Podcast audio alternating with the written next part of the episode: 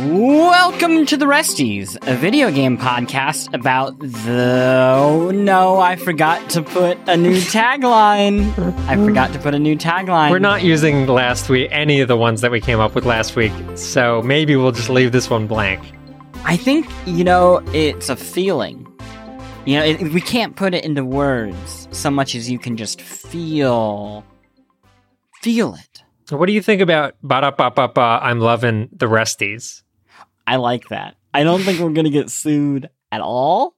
And I like I think um uh break me off a piece that Resties podcast.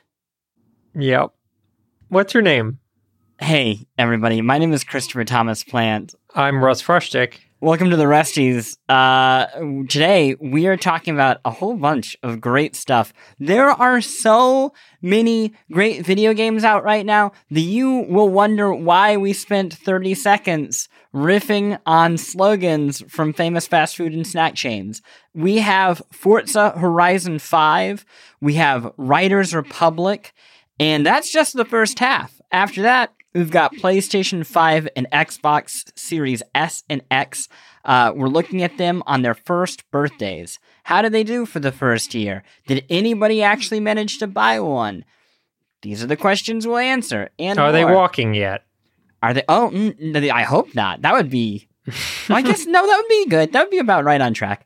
Um, and and as uh, always, we'll talk about what else we've been playing, uh, and at the end of the show, we'll share our recommendations of the week. So just to start, Forza Horizon Five and Riders Republic, they are both open world racing games. Forza Horizon Five is focused on automobiles, if you will, while Riders Republic is more well, I would say natural, except for there's a jet pack in it, which I I can't imagine is good Pe- for the environment. People it's it's more people powered. Yes, I it's extreme guess. sports based. Yeah. Um, and we will be talking about both of them. We're going to compare and contrast, like this is some sort of SAT uh, uh, essay, but more fun. Right after this. Okay, so fresh. This is this is my week. You know, do you feel very, that? Do you feel very like it's my is. week? Yeah, it should be noted. You've also had you also had the Rise. Uh, uh, what is it? Tales of Rise weeks. So you've you've been a little birthday boy uh, for a while now. But I will say, even though I went into this week knowing what the assignments were, a little hesitant, I actually came out of it quite enjoying myself. So we're gonna get really? into it. Okay, but, so which, which one did you enjoy the most? Oh, that is a good question. Um, Okay. I mean, we're I, this is yeah. encouraging already. I thought you would have an immediate answer, and then I would be okay. So I'll, I'll like... say where I'm leaning towards, just mm-hmm. as a starting point. But I, I do think it's actually closer than you might imagine. The game that I enjoy most is probably Forza Horizon Five. Okay. But I actually enjoy the minute to minute gameplay of Riders Republic more but there are things that Forza does much, much, much better than Riders Republic, even though they are like bizarrely the same game. Like the whole trappings of both games is there's this like goofy, like party in the desert or party in the mountains, and everyone's like rocking and roll. It's like uh, whatever, Burning Man, but everyone loves their vehicles, and they all gather together to do a variety of races and stunts in the middle of nowhere in like an open world setting. Both games have that as their trapping. So it's very bizarre to go back and forth. Yeah, well let's let's start with Riders Republic then because I do agree that it has a bit more flaws and then we can kind of like compare that to Forza Horizon how it I think it kind of remedies some of the issues with Riders Republic. And then maybe by the time we get to Forza Horizon I'll be able to say it like you do, which is the proper Italian pronunciation. Oh, I, I hope that you reach that uh, that peak one day. Yeah, Riders maybe. Republic, for people who don't know, uh, which might be more people because uh, I, this is the sequel to a game called Steep that I loved and that is it the sequel played. I mean, it's not. A, it's a spiritual sequel. Sure. So Steep was open world. You could go wherever you want, and you could uh, change through all these different winter sports. Uh, you were on a whole bunch of mountains.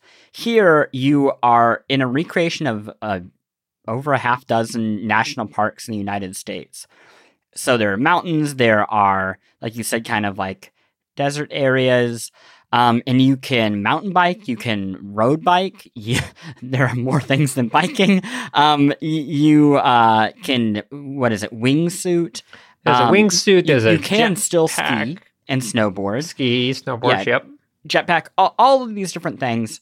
And it's kind of a mishmash of Steep, and then a game that I think a lot of people have probably forgotten called The Crew 2, which was a racing game that let you change vehicles whenever you wanted. Oh yeah. So in this game, you could be a jetpack and then change into Animorph style uh, a, a person on a road bike and then just hit the pavement going like 150 miles per hour. Uh, it doesn't always end well for you. So there's a lot of room for playfulness, which they incorporate in the game at its best. The game is great when the playfulness is coming from the actual experience of play yeah. it is very bad when it is um kind when it's trying to kind of like conjure playfulness from what it thinks extreme sports are in 2021. Yeah. So let's let's talk about just to to start at the positive. Let's talk about like a, an example of a mission or whatever a race that you think Sure. matches that really well. Yeah, so for like for me with the multi sports races are my favorite. So that'll be like you against, you know, a dozen or so uh AI characters that I think similar to Forza are based off of uh Like friends on your- your list. friends on your list and how they Yeah. play asynchronously. So you'll be going down, you'll start at the top of a mountain and you'll be skiing all the way down. And then you'll get to the bottom of the mountain, there's no more snow, and you'll jump off some ramp. And while you're mid sky, you will change into an off road biker. So then you'll be biking through the forest uh, down into the valley. And then when you get into the valley, you uh, hit another ramp, and then to get back up the mountain, you turn into a jet suit, and suddenly you are just zipping around this landscape, and it's all v- close to seamless. There's like a, kind of like a half a second goof whenever you switch things, so it doesn't feel like exactly like uh, oh your propulsion from one is going to the next. Yeah. Um, but you know, considering the magic of being able to do this in the first place, uh, pretty excusable. Yeah. That- it's, it's pretty good. Yeah, that works for me really well. I- I'm curious for you. Did you try any of the um, like 40 person races Yep. or however many people? Yep, I did. It's so the I don't know if it's always this number, but the one that I did was 60 people at once. It's like online, so they're all real players. It kind of reminds me of playing um, Fall Guys or something like that, where you just have 60 people jammed into a very small snowboarding track and everyone's sort of bouncing around. So that was like goofy. I got no joke 58th place Wow. in a race of 60 people. Like you would think, and I and genuinely tried, and I don't think I screwed up that much. And it made me think, like, is it using like do all these people have better gear than me? Or am I just like that terrible? Or I don't understand how the game works? Even though I got 58th place, I still had a lot of fun. Like it was goofy to see everyone like bouncing around. I mean, I'm not that competitive in that sort of situation, so it's fine. I don't mind losing.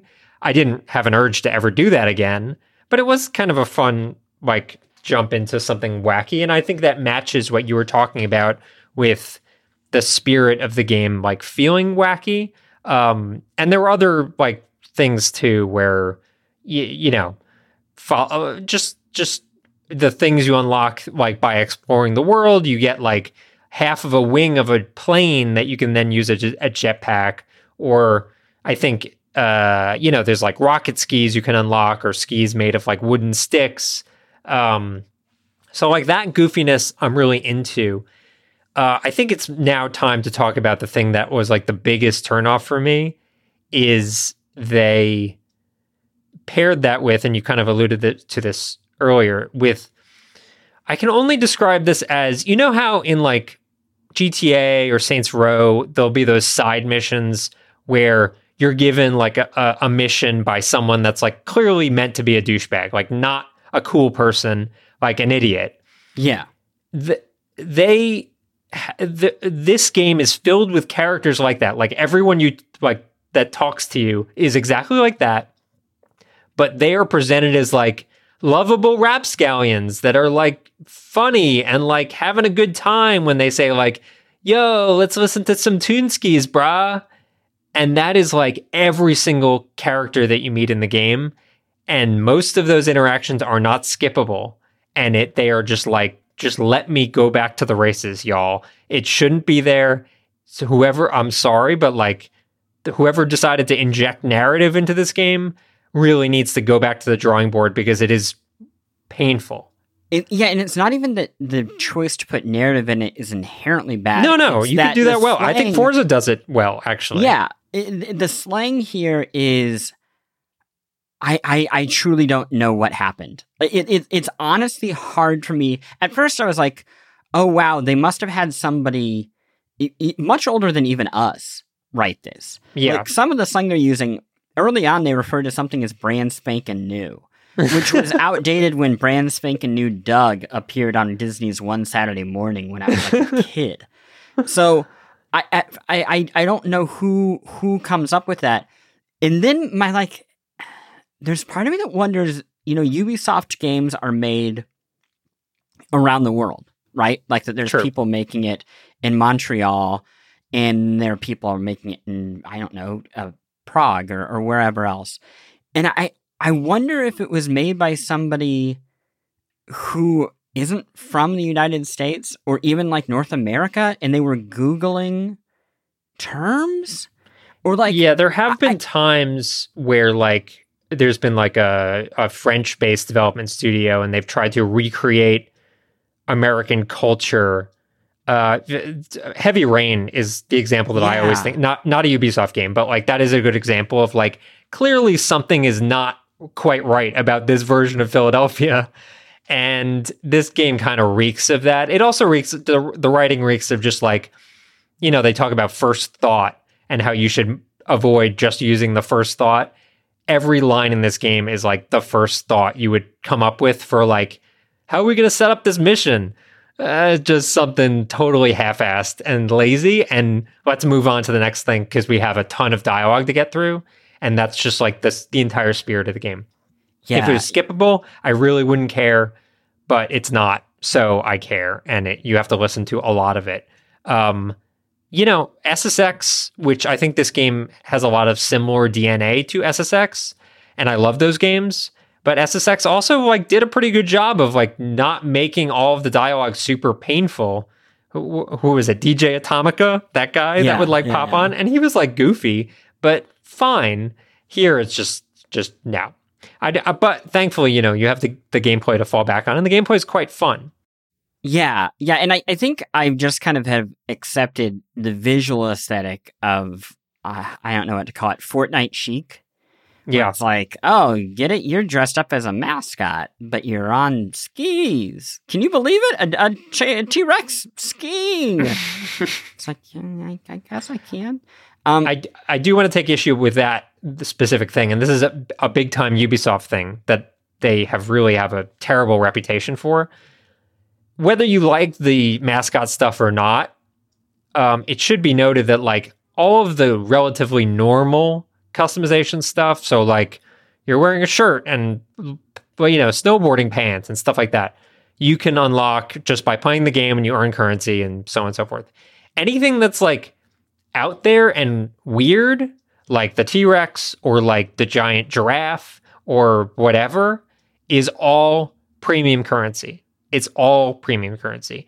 And the fact that you have this game that you're charging 60, uh, probably $70 for the next gen version, and the fact that you are like locking people out from accessing the more interesting visual customizations, whether you're they're your taste or not, is pretty gross. And Ubisoft has for a long time been pretty gross with micro- microtransactions, and this is just kind of one example of it, uh, where you really should.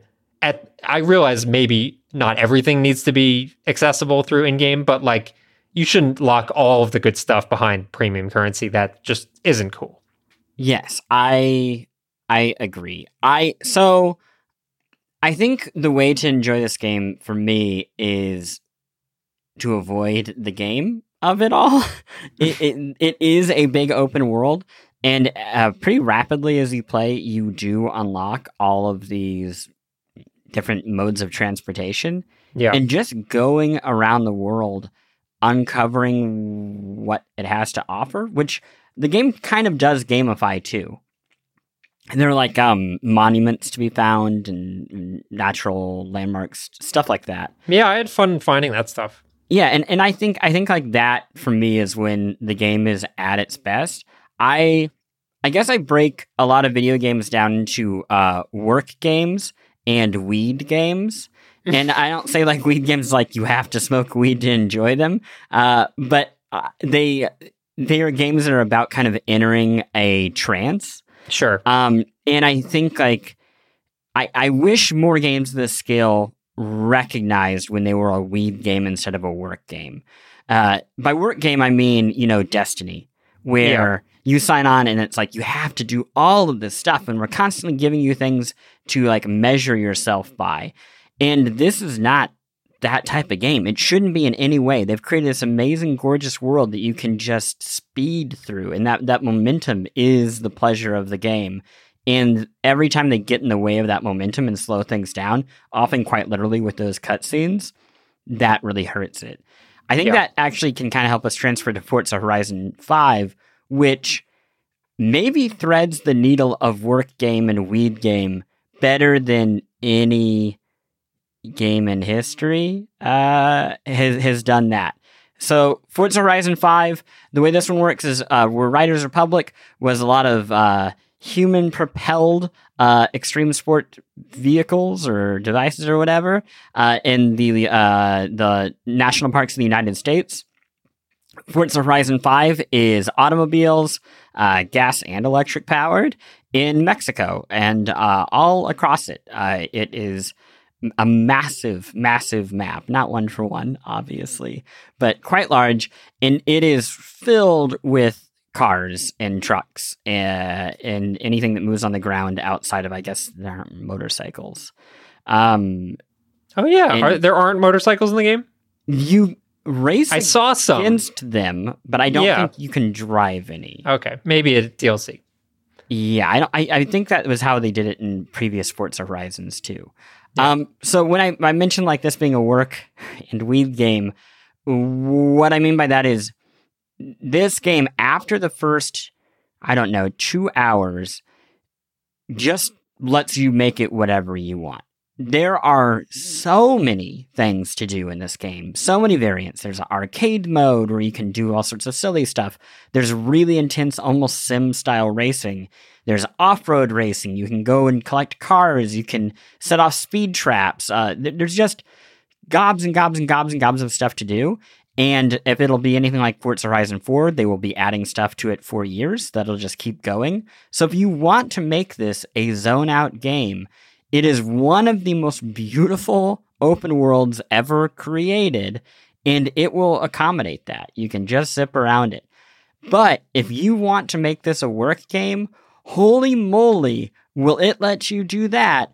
Because every single car can be upgraded in a gajillion ways, whether that is like actually tuning it or giving it these um, XP based upgrades, so that you could sink hundreds and hundreds and hundreds of hours into this video game. Yeah, that's about right. Uh, I'm uh, very selective in terms of the racing games that I get into. Usually it's just, I mean, in terms of car racing games, just Burnout. Like Burnout Paradise, Burnout Takedown, Burnout Revenge. Those were like the only racing games that I really got hardcore into. And I even played a little bit of Forza Horizon 4 and liked it, but there was something. I think the intro, the beginning of it was like after that like first race where they show you a bunch of different cars, kind of slow for me, where I felt like I was kind of tottering around a very small area. The setting's And- the weakest of the bunch, too. Yeah. Whereas this, the setting is really quite remarkable. You you've got like volcanoes and you've got the deserts and you've got like beaches and and uh, oasis oases oasi Jungles. jungles um, and it's uh, amazing but also i think the pacing of it is very smart because they do i think give you a lot more freedom earlier on than the last game did to to go off and do whatever you want. Uh, I will say like it was a little intimidating and it took me a couple hours to like even know how I wanted to play the game. I, I remember early on, I like started a race and it was like, what car would you like to use? And I just picked the, my, the, you know, they had showed all the cars in my garage and I had like 12 of them. And one of them had the biggest number. So I did that. Oh, no. And, and I did the race and uh, I think it was 12 racers and I got 12th and it was not even close. And what was even more infuriating is that I could see your little drivatar in the distance just like mocking me because it was so I, I almost got lapped. It was like that bad because I picked a McLaren on like Oh, a wet no. road in a tiny, like tight turning race. Oh, no. It was just the worst possible thing. And I was like, okay, maybe I should start paying attention to like all wheel drive versus not, Yeah. off road versus not.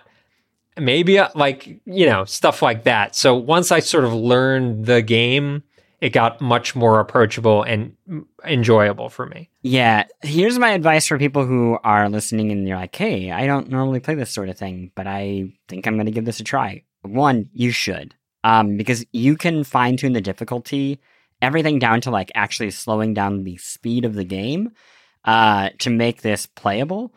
And also, there is a vehicle for you in this game. So, the McLaren, if you're new to this, not for you. Yeah. Um, but if you think about it, like, what would you feel comfortable driving if you were just starting?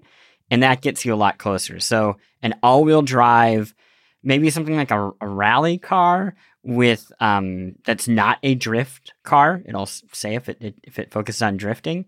Anything that has good handling and uh, is going to kind of stick to the ground, because that I'm sure is what you ran into. Is that Yes. when you drive the, a McLaren or a sports car, if you're not constantly like basically one letting off the gas and then two very very very delicately turning and fluttering the brake you are yeah, no, I wasn't doing that. you're spun out everywhere It's Yeah, also- yeah, yeah. The other tip that I have for people is, and this is kind of a weird Forza thing, so maybe you can explain why they do this. The shittier the car you like, if you pick a shitty car, so like a, tr- a whatever, a Ford truck, like beater, and you bring that into a race, all the other races racers will also use that shitty car, and the races get like way easier. um i don't know if they use literally the same car. But Well, i so think they do in, try to in the same category, category, category yeah yeah yeah yeah. I, I i i yeah that that sounds about right. Um I mean, I it, it, what was good about it is that after I had that awful McLaren experience, I like dialed it back. I picked like a B rank car or a C rank car, whatever. I earned back my confidence by like totally creaming like six or seven different races in a row. And then I was like, okay, I think maybe I can try an A now. And I like started di- dipping into harder cars. And like that was kind of a more welcoming way to do it. I do almost think that there might there, there should be a little more direction for new people Yeah. like that because it is overwhelming to just kind of guess. But maybe if you're listening to this and you think you're going to try it, let me be your direction. Yeah, and the, and the other good thing about trying this is now you can like switch your cars on the fly. You're constantly getting new cars. Oh, could you not do Um, that before? I, I believe you had to go. I could be wrong here, but I believe you had to go back to like wherever a event center was to change Oh. them, Okay. or you had to like pay for it in like in-game tickets. I, I, I it's been a while since I, I, I played the last one. Yeah. Um, but yeah, I, I, I, this game's on Game Pass. If you have Game Pass, I would give this a download. Again, try like three or four cars and just zip around the world. You do not need to go do races. Yeah. The way that you will find out if you if you like this game, if you don't like this genre, is just by zipping around. And then once you feel comfortable with it and you're having fun just doing that, then try whichever race sounds appealing to you. A lot of the early ones are kind of designed to feel like Fast and the Furious type of stuff. So they're like easier and a bit more playful anyway. But for me, what I love about about Forza Horizon 5 and the Horizon series versus just general Forza is the way it feels. I don't know how to describe this very well. You can feel the ground underneath you Does Hmm. that make sense? Like, I Yeah, I guess because you're really off road the- more, so you feel like the the shakes of the Yeah, and all the different textures. Like if I'm off road or if I'm going through water or it's like a slick road, I I always I don't know. It, it, it's it's weird how I I know I'm not literally feeling it, but something about it. Um, oh, I'm I'm blanking on the term where you like mix one uh sensation with another, where like I'm seeing it but I can feel it somehow. synesthesia. Yeah, like like I, there's like a synesthesia happening uh, where I just I really feel the ground in this game in a way that I don't in most games. I- Where I don't think that's a thing that they even care about. Um, yeah, I think I think the physics are spot on, which is part of the reason you feel that way. And then obviously there's rumble and and uh, visual effects as well when you're going over gravel or through water. Uh, there's a mission where you like take a rally buggy up the side of a volcano as it's exploding, and like just the like what is that called shale or whatever the like just uh, crumbly rocks up the side of the volcano like feels genuinely different than just like a dirt road or a desert or something like that. Um, and I, I just like that they add narrative to to races or missions that like make me care more. You know, when people fawn over Gran Turismo or even the like main Forza Mos- Motorsport series, I find them like dull as dishwater because like, you know, I'll find a car that I like and I just want to drive that. So the idea that I can like tweak the horsepower to give me six extra whatever doesn't do it for me. I need like a little more. And uh, Horizon series has always kind of given that. Yeah. It's also just really fun to get in a very very fancy car and just go bunny hopping across the hills, crashing Yeah. into cacti. Like Yeah. feels good. Hey, are you ready for a segue? Oh yeah. Forza Horizon 5 is the most beautiful game on the Xbox Series X to date. Uh, that's probably true. I'd I'd say that's true. And that is why we're going to talk about the first year, the first birthday of Xbox and PlayStation right after this break.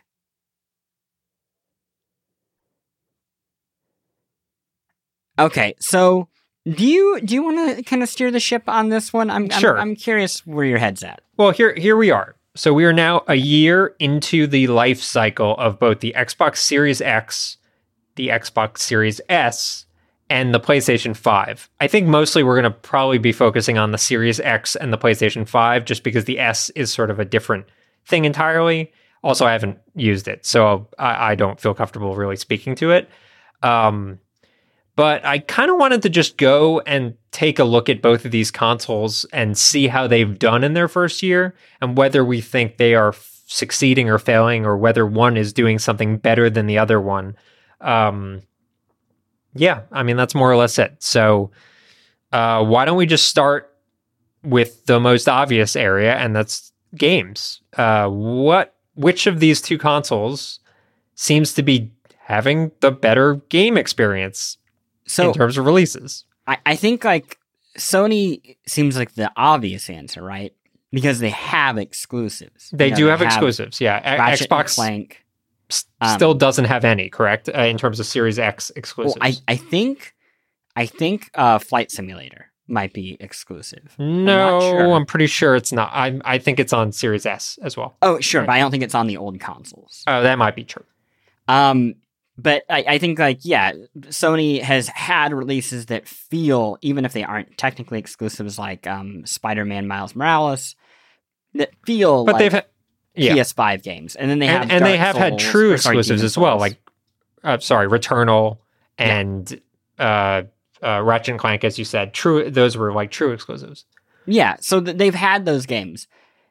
That said, I Xbox still has Game Pass, which continues to just feel like a huge advantage.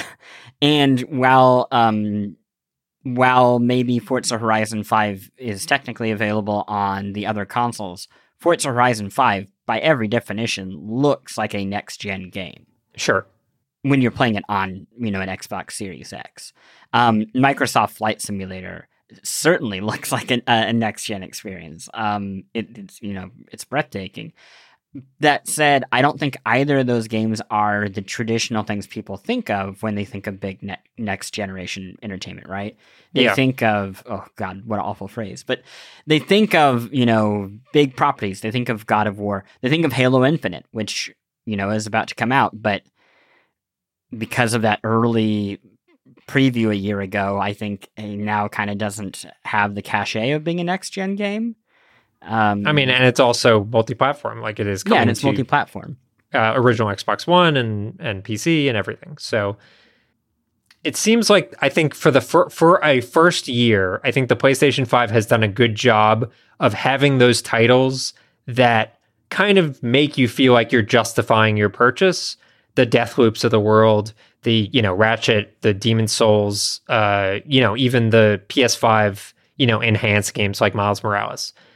It does feel like those have been there, whereas on the Xbox, for me, I treat the Xbox Series X mostly as like a PC gaming alternative. And at $500 for a very, very capable uh, gaming device, you have a lot of options here that you would probably have to spend two grand to get a comparable gaming PC. So I think they are serving two different um, uh, goals. Um, I think PlayStation 5 is just like a splashier option and continues to be. Like, I think you could probably play a lot of the games that are, you know, Series X games on even on Xbox One or, you know, a previous gen, Xbox One or an Xbox. Uh, God, all the naming is terrible. Uh, Xbox One X and have a pretty close experience. Whereas on the PlayStation 5, I've played games that like are very clearly could never ever run on a PlayStation 4. You know, the Demon's Souls remake is the biggest one for me. Like that continues to be just awe-inspiring. Returnal also like really impressive. Um you know, I uh, but I agree with you with Game Pass. I you know, I don't think there's PlayStation is giving is offering anything that is remotely close to the value proposition that Game Pass does just cuz if you want to like stay abreast of games and don't want to spend a ton of money, Game Pass is kind of an outrageous deal. Um, and every single month, there's been at least one game that was worth playing, if not multiple games that are worth playing.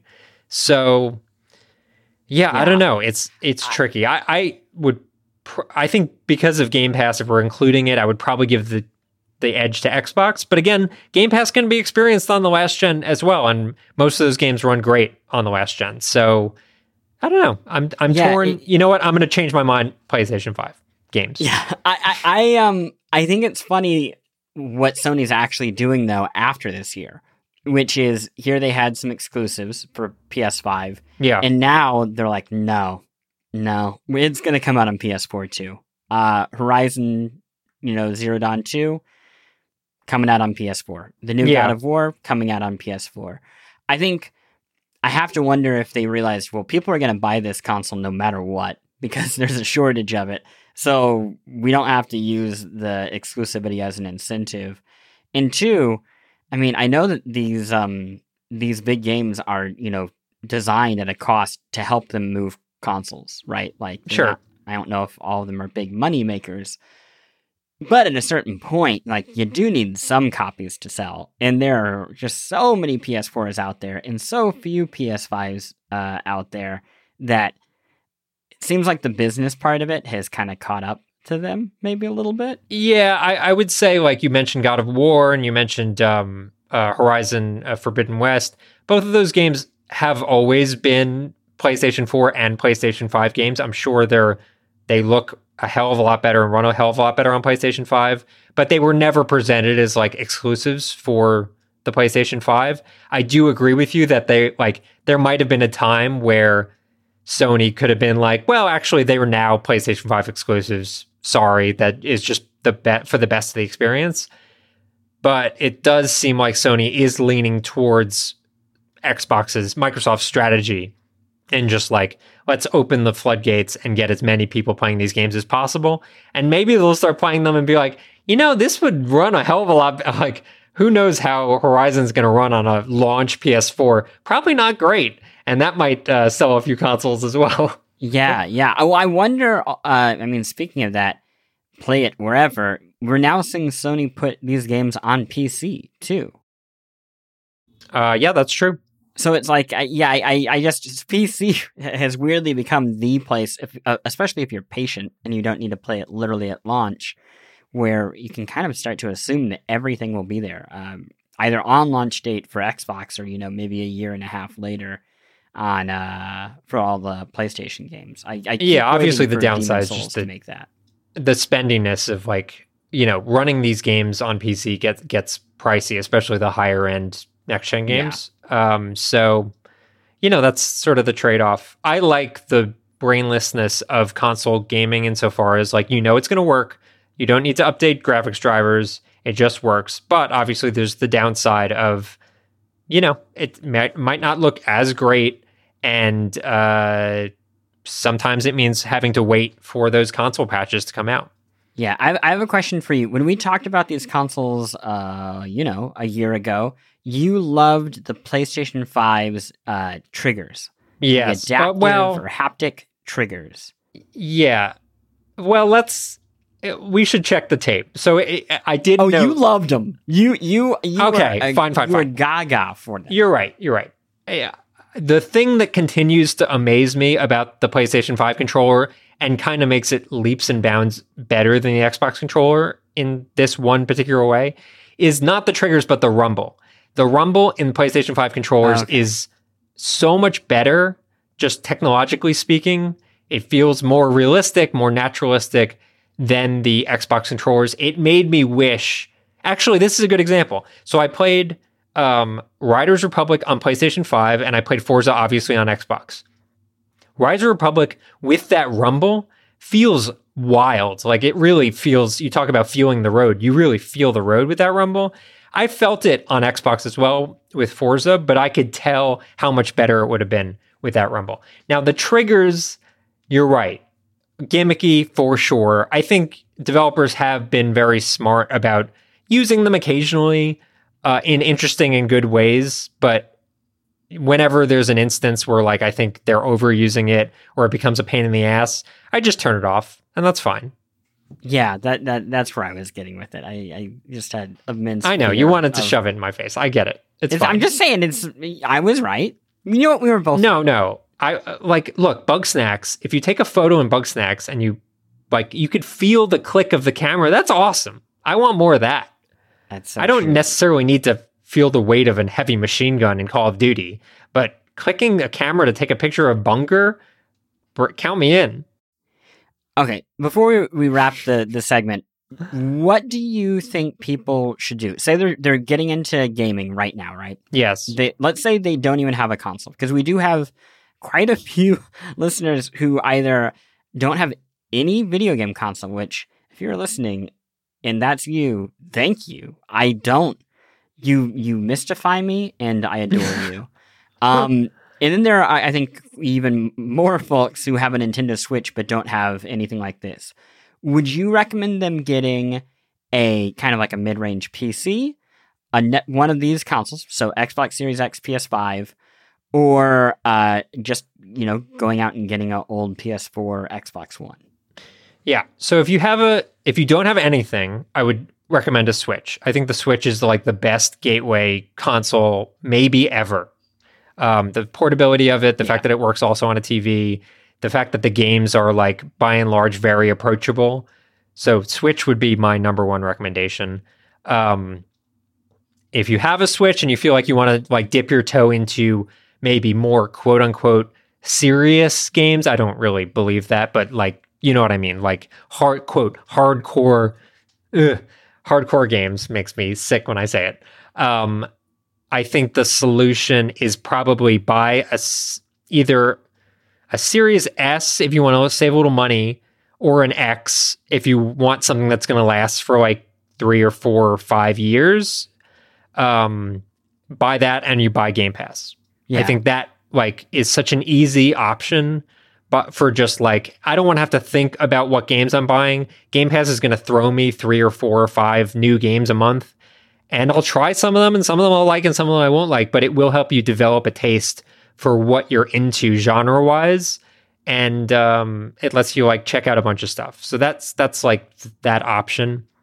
PlayStation 5 is like the McLaren option, which is to say, like, you better know what you're buying it for. Because if you're just buying it because people really like PlayStation, like are buying PlayStation 5s, you know, I think you will have a tough time justifying it, like for these first couple years while the, we wait for these releases to come out. Um, yeah, if it wasn't for Game Pass, it'd be a lot closer. I'd say it's six and one half, but because of Game Pass being an option, you know, man, Yeah. it, it, it really is uh, pretty good. And and Microsoft does not pay us any money to say that. It is a you know you'll hear that from a lot of people. It is a genuinely really good thing, and I actually makes me wonder will that keep up? I remember when Xbox Live and games with gold launched ten years ago, whatever it was, and it started out and the games were so good.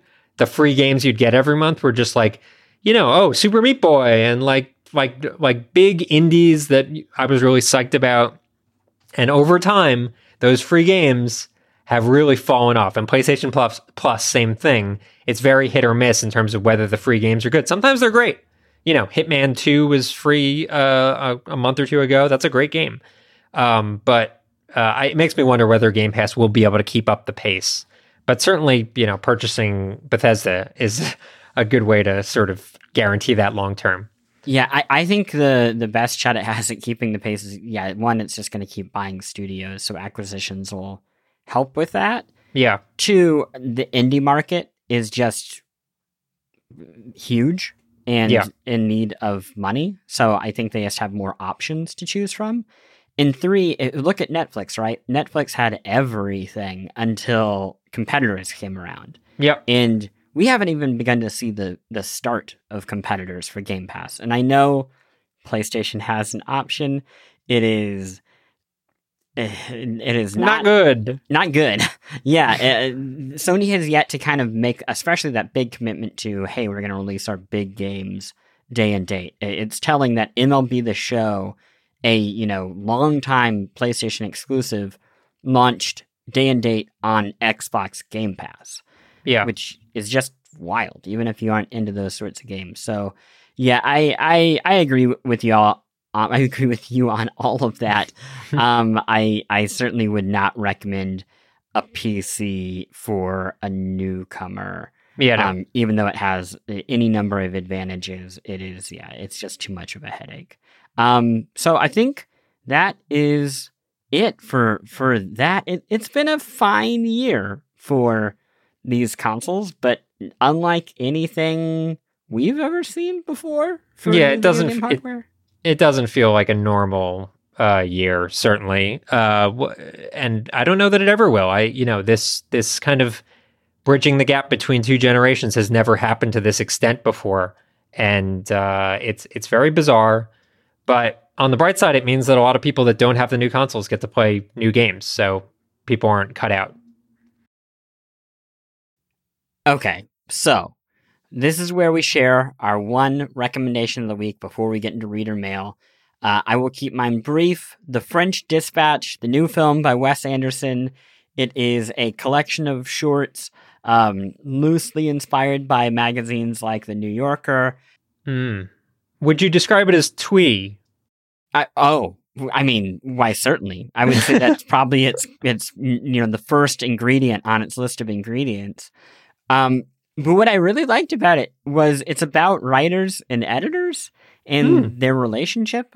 Um, obviously, there are the stories that are actually in in the short films, but between them uh, are these interactions between Bill Murray, who plays the editor of of this fictional magazine, and uh, all of his various writers. And I think that's where the heart of the film lies. I've seen a lot of people call the film cold, but I don't know. I really, really, really connected with it, and I thought it captured um, th- the compassion that writers have for writers, and and the passion that writers have for their careers and their subjects.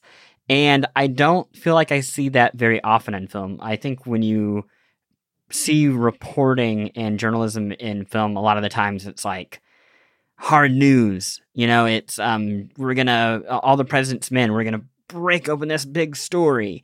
And it's not um what the majority of journalism is, which is curious people asking questions about stuff they find interesting um, Mhm. and sharing it with the world. And I liked that we got to see that from somebody who is just an immensely talented director. Um, how about you? What what have, what else have you been enjoying this week that you'd recommend? Yeah, it's. Uh, I wish I wasn't. It's really tough to like watch stuff at night. Um, yeah, just because baby. Baby. Uh, so uh, we where I talked about uh, watching Suc- Succession, which I continue to absolutely adore. But um, I do want to talk about one other game very quickly, and that game is called Unpacking. Um, it is available on Switch. It's available on PC, and it's on uh, Xbox through Game Pass as well. And uh, the premise is really just you are unpacking a bunch of cardboard boxes in a pixel art apartment. Um, and each level is basically a year in your life. So it starts and you're unpacking your like childhood bedroom basically, and you're putting toys out and stuff like that. And as it progresses, uh, the there's more challenges in terms of finding space for things and like eh, it it I, you know I don't want to spoil too much, but like as an example, uh, you move in. It's not explicitly ever stated, but you move into what is effectively like a single guy's apartment. Uh, you know, there's like neon signs on the wall and like uh, weightlifting and a guitar that's like framed. It's like a it's a dude apartment, and uh, it's uh, funny because there's just like no room for your stuff. So you're trying to like hang your diploma on the wall, and there's nowhere to hang it. So the only place you can put your diploma of all the options is like in a closet somewhere. So there's like this interesting narrative that happens throughout that game that's like very subtle. There's no real dialogue. All you get is like a single line of like writing at the end of each level talking about like your vibe, like how you're feeling when this happened. And I find it very soothing. The great soundtrack um, that I've been listening to after I played the game. I, I've just been listening to it on Spotify. Uh, the soundtrack's really good for unpacking. And uh, if you get a lot of satisfaction of like just putting stuff away, and then my favorite part, throwing away cardboard boxes that are now empty. Ooh, man, that is my stuff right there. And you can do a lot of that. So uh, yeah, really dig it. Uh, highly recommend unpacking. That sounds great. Uh, so we got some questions from uh, our listeners, and I'm going to go through those uh, before we wrap the show. The first one is from Lex, who asked, "What games would you recommend for someone who didn't play tons of video games as a kid to learn the basic mechanics while still having fun?" Uh, this game unpacking is actually really good for people that aren't necessarily like quote unquote gamers. Uh, so that's definitely a suggestion. If you want to, if you, I had mentioned this in a previous episode, but I'll reiterate it here. Portal 1 and Portal 2, if you ever want to like get into first person shooter games but feel very intimidated by like all the mechanics, both of those games are like tremendous for that. So I Yeah, definitely I- recommend. I also Uh, think, um, I mean, you mentioned the Switch as like the perfect uh, entry space for video games. The great thing about Nintendo, Nintendo's own games, not every Switch game, Yeah. uh, is that they really do work as um, step ladders into their genres. So Mario Kart is a great entry point for racing games. Um, you love the Fire Emblem series, which I think is a great entry point into strategy games. Yeah. Splatoon I, I, is a very friendly and not super violent shooter. So if you want to try these different genres without, you know, jumping into the deep end, all of those games are are are nice ways to do it. Um, this is a question from Tony. Do you think, quote, fun is the core concept of gaming, or do you sometimes sacrifice that in order for importance or artistic value? Um. Yeah. Uh, wow. Uh, I do think. Okay, I would not call fun a core concept. I think it is a very common and important concept. I don't know if. I wouldn't say it's a required concept. I don't think every game you play needs to be fun. Every moment needs to be fun. Certainly, you know, Last of Us Two certainly is not fun for a lot of it. Um, And I think developers certainly sacrifice what would be like a fun experience in favor of telling maybe a, a more important narrative beat. So, yeah, I would say that pleasure is a core concept of gaming, and quite honestly, like all of entertainment. And that doesn't mean a thing can't be sad or mm-hmm. upsetting, right? Um, but there there is pleasure to be had in it. So um, if you look at like the films of Michael Haneke, who made funny games, these you know some really uh, violent and upsetting movies, looking at his films is pleasurable, right? Um, and playing The Last of Us 2 is extremely pleasurable even though you're seeing all this horrific stuff, it feels very good. You want to keep playing it because it feels good and it looks beautiful. Um, and I think pleasure is the thing that the vast 99.9% of uh, art has in some form. Uh, again, it's kind of a nebulous term.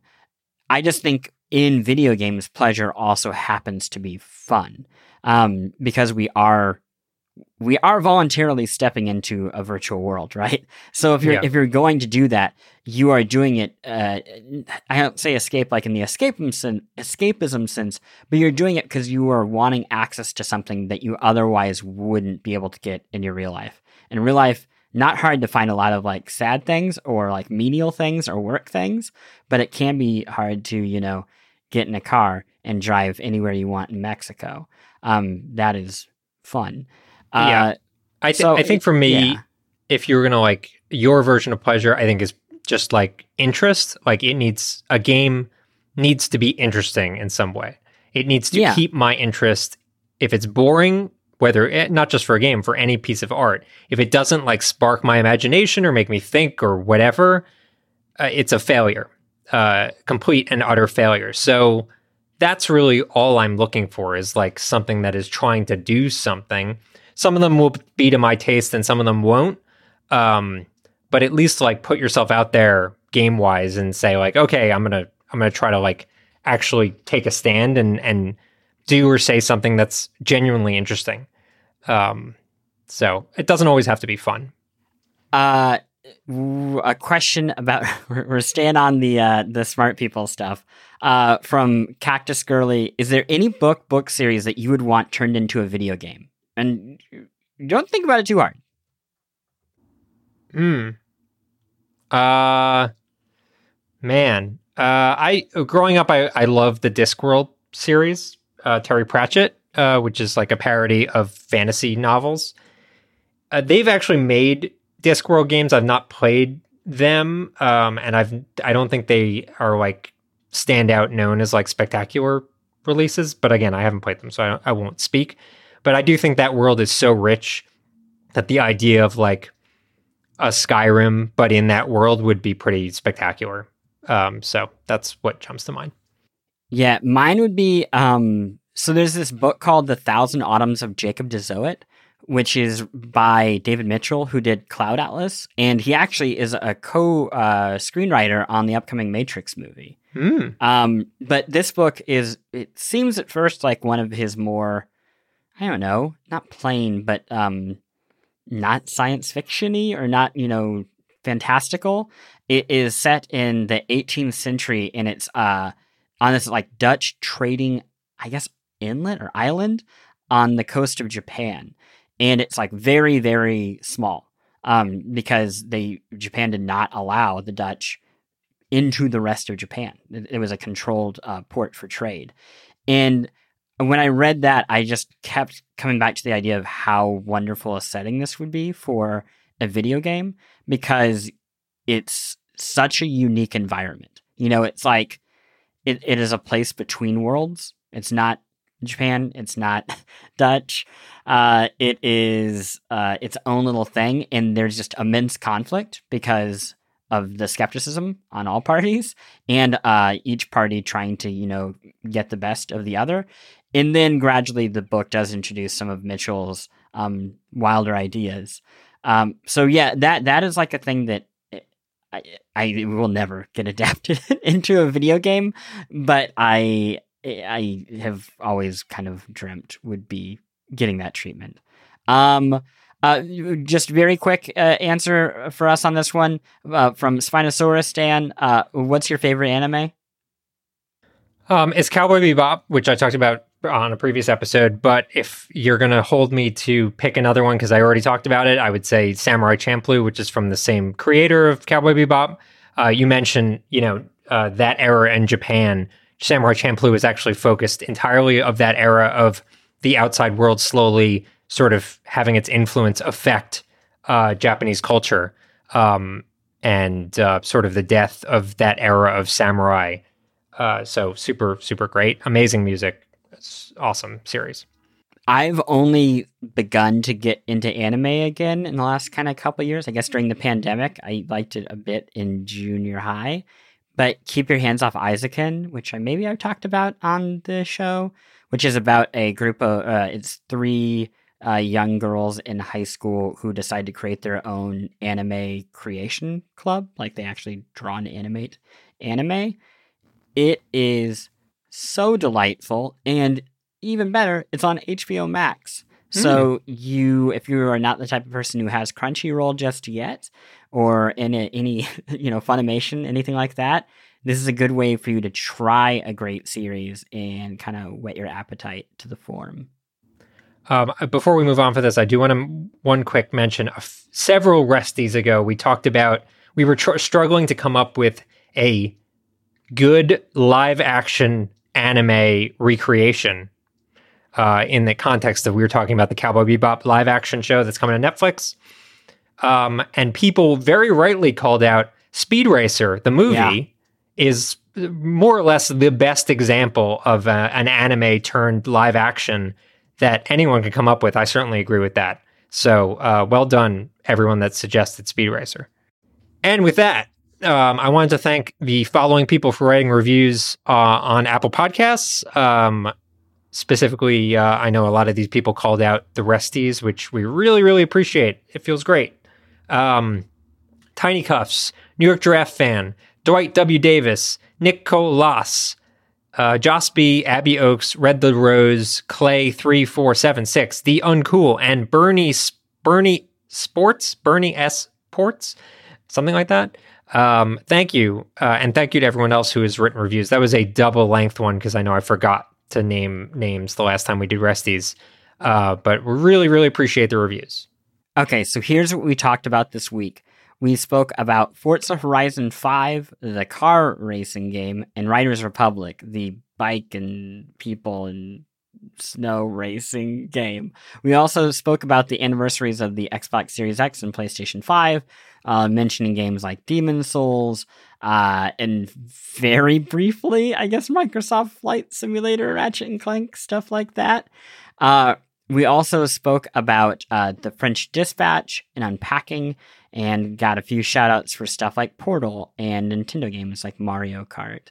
Uh, and that that's it. I mean, we talked about our favorite anime, you know, Cowboy Bebop, Keep Your Hands Off Eizouken.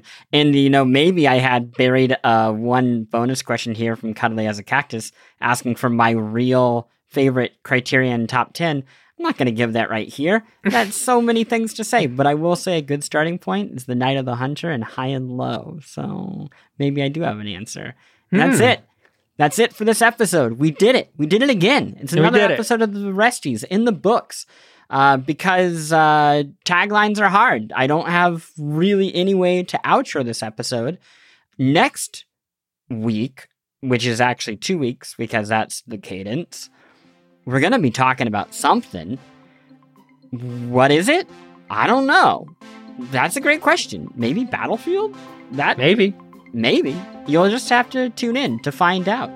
Um, otherwise, I hope you have a wonderful week, a delightful weekend after that, and uh, the holidays are almost here. So get that uh, holiday music playing. Hanukkah comes early this year. It is a great time to be smiling, we will see you next time.